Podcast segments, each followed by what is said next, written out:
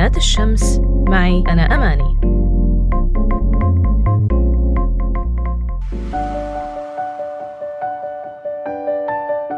مرحبا.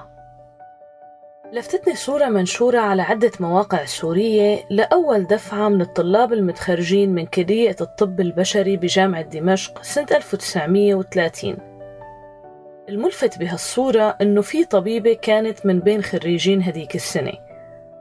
وهي الدكتورة لوريس ماهر.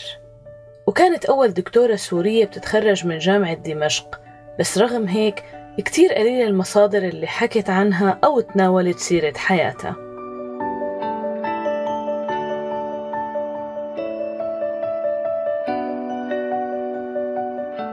هي لوريس ماهر بنت الصيدلي وانس أفندي ماهر يلي أسس شركة سيريلاك السورية لأطعمة الأطفال بعد ما انفقدت هي الأطعمة من سوريا ولبنان زمن الحرب العالمية الثانية بين 1940 و 1945 ليقدمها للناس ويساعد فيها الأطفال. بعد ما تخرجت لوريس ماهر من كلية الطب بجامعة دمشق راحت كملت دراسة الطب بفرنسا ورجعت بفترة أيام الاستقلال لتوقف مع أولاد بلدها بمعارك التحرير وتساعد الجرحى وتداويهم والصورة اللي حكيت لكم عنها بالبداية هي صورة لدفعة الطلاب اللي تخرجوا من كلية الطب سنة 1930 واللي كانت لوريس وحدة منهم مع الهيئة التدريسية.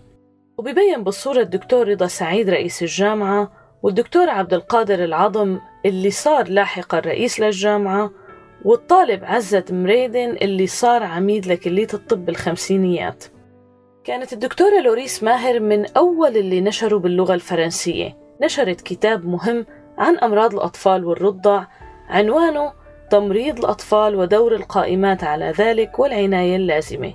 وانطبعت منه 500 نسخة. وهذا الكتاب لاقى رواج بين أطباء فرنسا.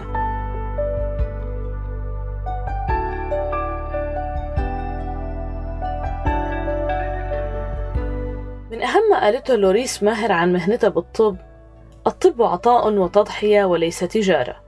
ويكفيني فخرا من مهنتي أن أساعد الفقراء والمرضى وأخفف عنهم آلامهم. وهيك كانت الطبيبة لوريس ماهر سيدة سورية سباقة وأول خريجة طب سورية وبنت من بنات الشمس السوريات. بنات الشمس معي أنا أماني.